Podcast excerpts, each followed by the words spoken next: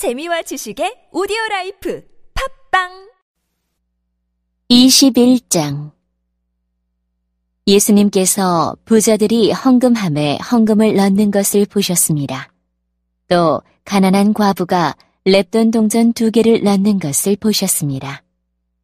예수님께서 말씀하셨습니다. 내가 진정으로 너희에게 말한다.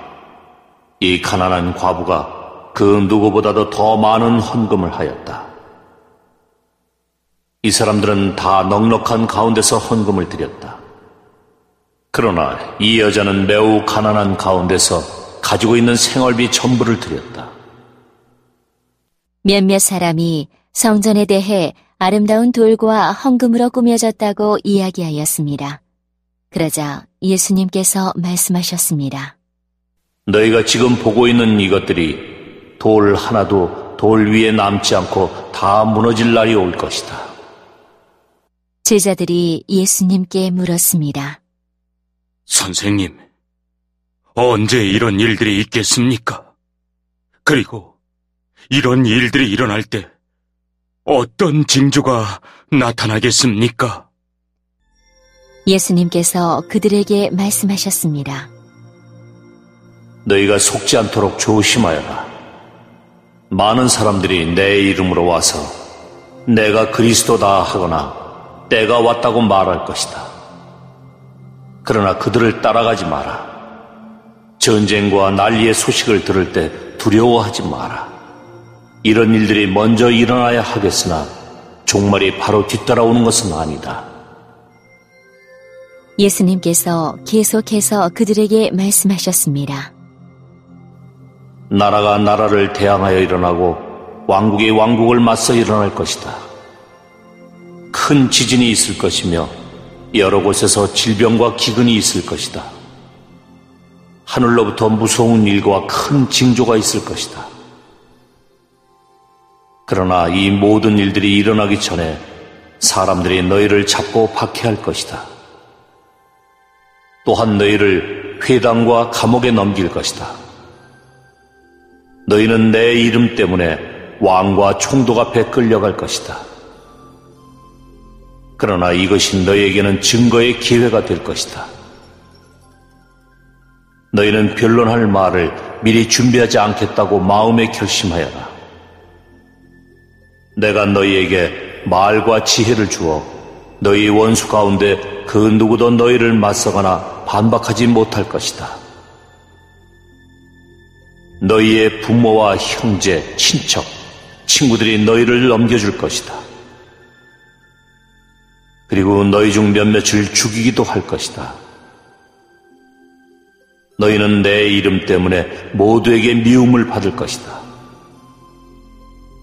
그러나 너희 머리카락 하나도 다치지 않을 것이다. 너희는 인내함으로 생명을 얻을 것이다. 예루살렘이 군대에 포위당한 것을 보면 예루살렘의 파괴가 곧 다가왔다는 것을 깨달아라. 그때 유대에 있는 사람들은 산으로 도망하여라.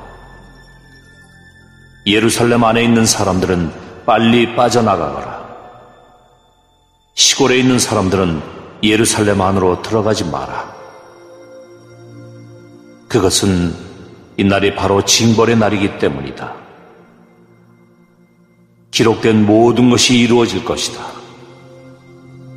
그날에는 임신한 여자와 아기에게 젖을 먹이는 여자에게 화가 있다.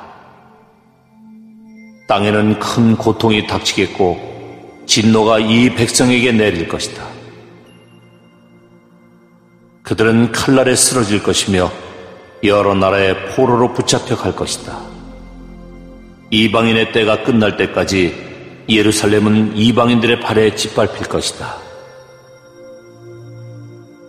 해와 달과 별들에게서 징조가 있을 것이다. 땅에서는 민족들이 바다와 파도의 소리에 당황할 것이다. 사람들은 세상에 닥칠 일을 예상하며 두려워하고 기절할 것이다. 이것은 하늘에 있는 권세가 흔들릴 것이기 때문이다. 그때 사람들은 인자가 구름을 타고 능력과 큰 영광으로 오는 것을 볼 것이다. 이러한 일이 일어나기 시작할 때 일어서서 너희의 머리를 들어라. 이는 너희의 구원이 가까이 오고 있기 때문이다. 예수님께서 이런 비유를 말씀하셨습니다. 무화과 나무와 다른 모든 나무들을 보아라. 잎사귀가 돋는 것을 보면 너희는 여름이 가까웠다는 것을 알 것이다. 이와 같이 너희도 이런 일들이 일어나는 것을 볼 때 하나님 나라가 가까운 줄 깨달아라. 내가 진정으로 너희에게 말한다. 이 세대가 다 지나기 전에 이 모든 일들이 일어날 것이다. 하늘과 땅은 없어질지라도 내 말은 결코 없어지지 않을 것이다. 내 마음이 방탕과 술 취함과 삶의 걱정으로 무겁게 눌리지 않도록 하여라. 그날이 마치 덫처럼 갑자기 내게 다가올 것이다. 그날은 온 땅 위에 살고 있는 모든 사람에게 다가올 것이다. 일어날 이 모든 일들을 피할 힘을 얻고 인자 앞에 서기 위하여 항상 기도하며 깨어있어라.